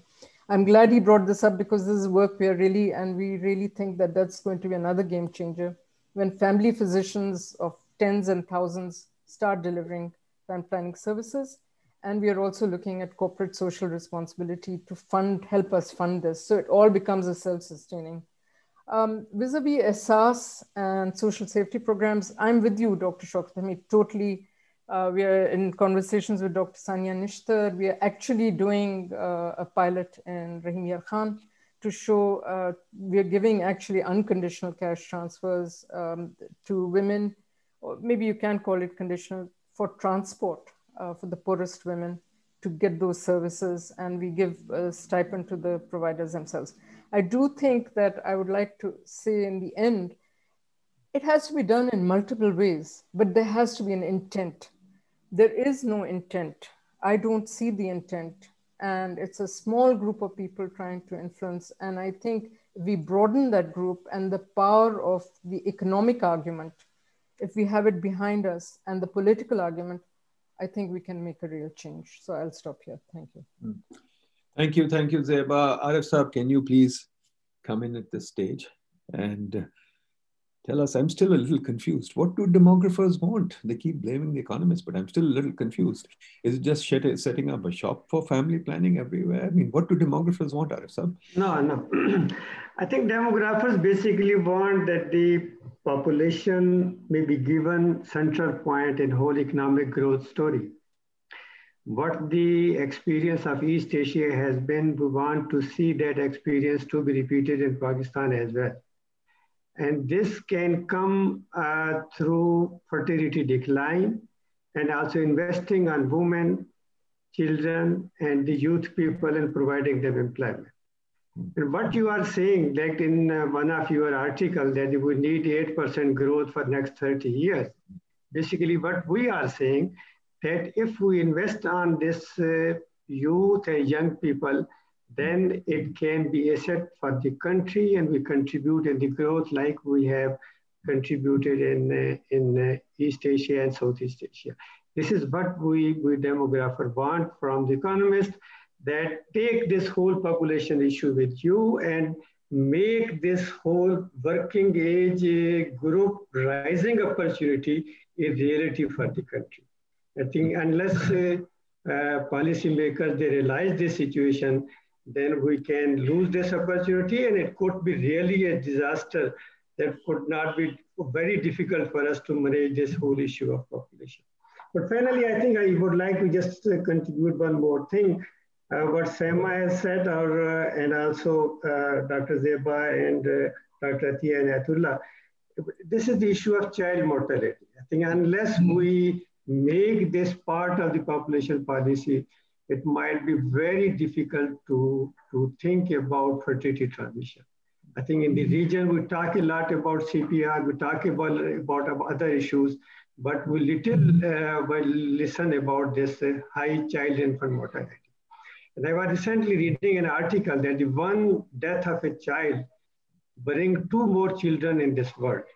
So this with 60 or 70, I think, uh, uh, mortality per uh, 1,000 birth, it's very difficult to think about the, this transition. So Dr. Nadeem, I think it's a, this, this is what we have done today. We want to take this lead and take this demographic issue and make this one as a, as a part of the economic growth. And uh, we can work together to, to, to, to, to, to, reality of this dream. Thank you. Thank you, Dr. Sir, but I still have a problem, uh, which I'll address to all the panel, but uh, Nayab, why don't you come in and tell me very quickly? To me, population is just in the denominator, and it's a distribution issue. Should we go in for a one child policy like in China? Or what do we need to do? And secondly, I think Nayab, nobody has addressed this, and you should address it, that if we take your charts that by 2050, demographic dividend will go away or whatever, that, that is the window. I would suggest if you put technology in, the demographic window may not be beyond 2030. So please tell us, I mean, does technology play no role in your calculations? Should you take into account the fact that labor saving devices are in now and that no amount of skill training or anything will help us? Okay. Uh, let me be the devil's advocate. Uh, economists in general, Dr. Nadeem in particular, the new growth strategy I talked about in my presentation, it has population growth, labor supply, everything in its first chapter. Mm-hmm. So it's not that PIDE or we are ignoring uh, these factors, but after this uh, webinar, I think uh, we need to elaborate uh, on those sections a bit more. Uh, I, for one, would not take uh, population and economics in a chicken and egg equation. It's not like one leading to the other. I mean, they're mutually reinforcing each other. It's not like we are in 15th century and infant mortality has to decrease and technology coming in. I mean, we are in 2020, things are moving much faster now. So like I said in my last slide, it's helpful demographics plus good economics, both at the same time. It's not that we have to focus on one and then the next one would enter the equation. It's both the things at the same time. Uh, somebody talked about uh, NFC most of our policies are very pro-natal. If you look at the government policies, I mean, you get uh, finances if you are if you are more in number. Uh, we talk about replacement level fertility, but even in government service, the maternity leave is for three children. You get the benefits for three children. I mean, why not reduce it to two? So, I mean, there are a lot of little things which can send in the correct message uh, we are talking about one child policy. I mean, in, in the comments, someone said that is it against uh, religious ideologies? I would say leave religious ideologies for a side, uh, at a side. It's against humanity, it's against ethics. I mean, I would not go for any kind of coercive policies. And I mean, China is seeing what uh, one child policy resulted in bad sex ratios, female feticide, I would never ever recommend that Pakistan doing it. No country should do that. Coming to your last point on technology, yes. I mean, this uh, whole calculation does not factor in technology right now. And if we do that, then of course, I mean, uh, the numbers that the economy can absorb would be much lower, much, much lower. In that case, Dr. Nadeem, our population growth rate has to be even lower. I mean, since machines are doing what humans should do or can do, it means if, if it's, it's, I mean, not even 2.4, much, much lower than that, much, much lower. So, I mean, you are practically advocating what the demographers are saying. The te technology is also entering the equation. Our population growth rates have to go down for these unemployment rates. And I mean, like I said in my presentation, we are only talking about unemployment. We are not talking about underemployment, unproductive employment. If we factor in all those things, it's it's it's a very difficult situation. And I mean, in Pakistan, I don't think I mean technology is going to make a very big impact in the coming few years, coming few years. But 2050 is still 30 years away. So yes, I mean uh, that that can be something that need to factor in. Mm-hmm. Okay, thank you, folks. I think this has been a very good discussion. I've at least enjoyed it. Unless anybody wants to have any last words, I'll close the session. I think we need a few more sessions on understanding the population problem because I still have too many questions left as to, I can understand the dividend that you're talking about, but we need to make these calculations a little more dynamic. And we need to make the whole issue of population a little more dynamic. For example, I don't think we fully understand, despite so much research applied, we still don't fully understand why is our population rate not coming down? Why has it come down in the rest of the world? At the same time, I think the other issue that we have to mm, uh, look at, which Safdar Suhail has taken lead in, is the issue of old age. I mean, he's taken this issue of old age and he's talking about the fact that old age also in Pakistan is not looked after very well. And the fact is that now our population is going to get older. So by 2050, well, many of us might not be here, but by 2050, we will be an old population. I know Sri Lanka, for example, without taking the demographic dividend, has become an old population. So I think there are several issues that demographers must, must take up. But um, I'm not sure if demographers really given us, I know our economists have failed. I totally agree with you. I've written about it myself. Our economists have totally failed because they keep hopping on only one subject, as Dr. Tia mentioned. Fiscal deficit and taxes, all our economists worry about. They only worry about tax GDP ratio and fiscal deficit. Planning Commission, ladies and gentlemen, no longer um, plays the same role as it did. Planning Commission was emasculated in, uh, in 1973 by Dr. Mubashir. Planning Commission, if you go and look at the Deputy Chairman Board, Dr. Mubashir made sure there was no planning commission. After that, it has really been just an appendage to the Ministry of Finance. We have no growth policy. Shaukat has been there. We have no idea of where the world is going because we really don't when they make a plan or a vision or whatever, nobody reads it. So we are a country that's running blind, and it's the donors that are running the country. That we have, we've discussed this in many webinars. We've had five webinars, including with Hina Rabbani Khar and Masooda Bano and many people. It's the donors who are making policy. They're running the country. So Zeba, um, uh, before you blame us, please talk to the donors and let them share the blame too. Why is it just poor economists, disenfranchised economists whom neither the Planning Commission wants nor the Ministry of Finance wants? They get all the blame, but the donors get away with it because they're funding us. But today the paper came out, AD, sorry, ADB valuation came out, which said ADB's um, work itself was lacking. World Bank has tons of evaluation, but they say the world uh, the work is lacking. But yet we don't get access to the finance minister or the planning minister's office. It's the donors who get access. So I think the next time you blame the economists, please also blame the donors because we must understand, and this is something that we don't, we are trying to do this in, the, in, these webinars, we must understand how policy is made. People think of the government as a monolith that is all knowing, all um, you know, mm, omniscient, omnipresent, etc., that it'll do everything. We don't look at the failings of the government. We don't look at the policy process. We don't look at the fact that the last 10 laws, economic laws, have come all straight from the donor. Oxford Policy Management made your PFM. NEPRA was made by the USAID. All these laws come from the donors. So quite frankly, we have no policy process in this country. We have to begin to think about that. So there's a lot of stuff to think about. Simplistic solutions saying the government should do this and implement this will not work. We've tried that. We've tried many of these things. They don't work. So I agree with Dr. Tia that it is a complex situation and we should take the complexity of policy and the economy into account. But all these things, that's why we do these webinars. Lots of questions, lots of things to talk about. So folks, stay with us. Let's try and learn together. Let's try and see what we can do. Thank you. All the best. I thank all the panelists for making this a wonderful debate. We'll continue, inshallah, soon. Thank you. Khuda Hafiz. Thank you.